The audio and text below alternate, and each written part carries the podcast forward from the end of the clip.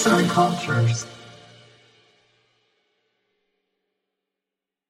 Merhaba sevgili dinleyenler. Bugün sizlere Türk dilinin tarihi dönemlerinden bahsedeceğim.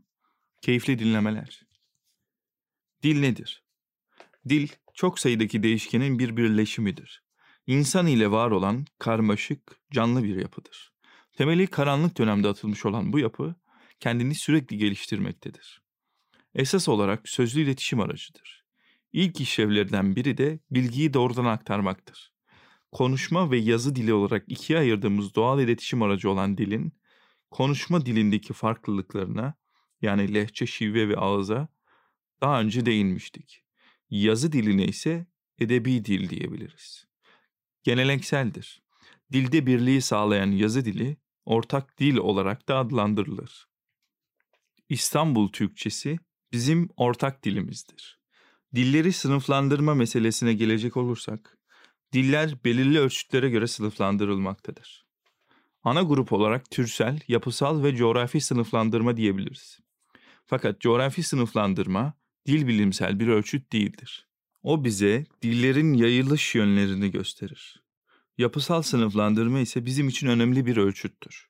Tamamen kelimenin görünüşü ve taşıdığı anlam ile ilgilenir. Bu podcast'imizde açıklayacağımız incelemeler ve çoğu dil incelemeleri için iki disiplin vardır. Bunlardan biri dilin iç tarihi, diğeri ise dış tarihidir. İç tarih hiçbir etkene takılmadan sadece dilin yapısında yani gramerinde olan değişimlere bakan disiplindir.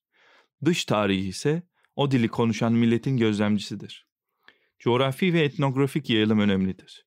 Dış ve iç tarih birbiriyle ilişki halinde ilerler. Bu her dil için böyledir. Diller genetik ya da yapı bakımından birbiriyle benzerlik gösterebilir. Böylelikle dil aileleri ve akraba diller tasnif edilmiştir. Aynı ailedeki farklı dillerin iki konuşuru belki birbirlerini anlayamayabilirler.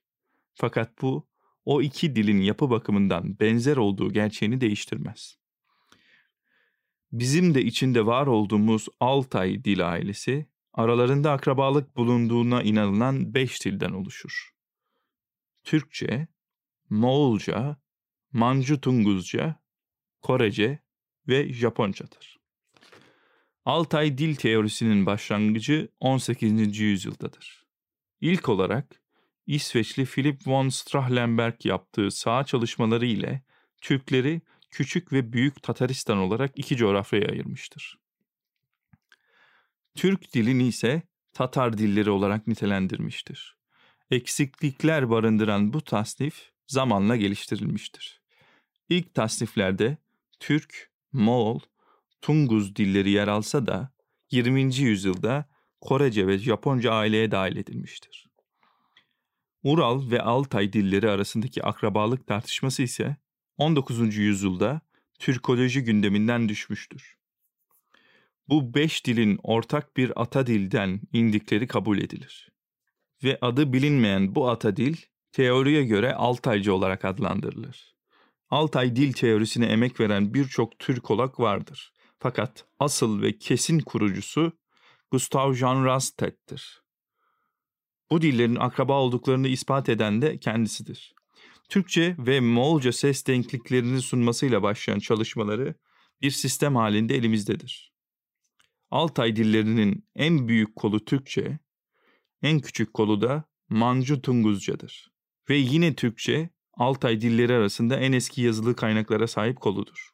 Hatta yaşayan diller arasında en eski yazılı kaynaklara sahip dillerden biridir.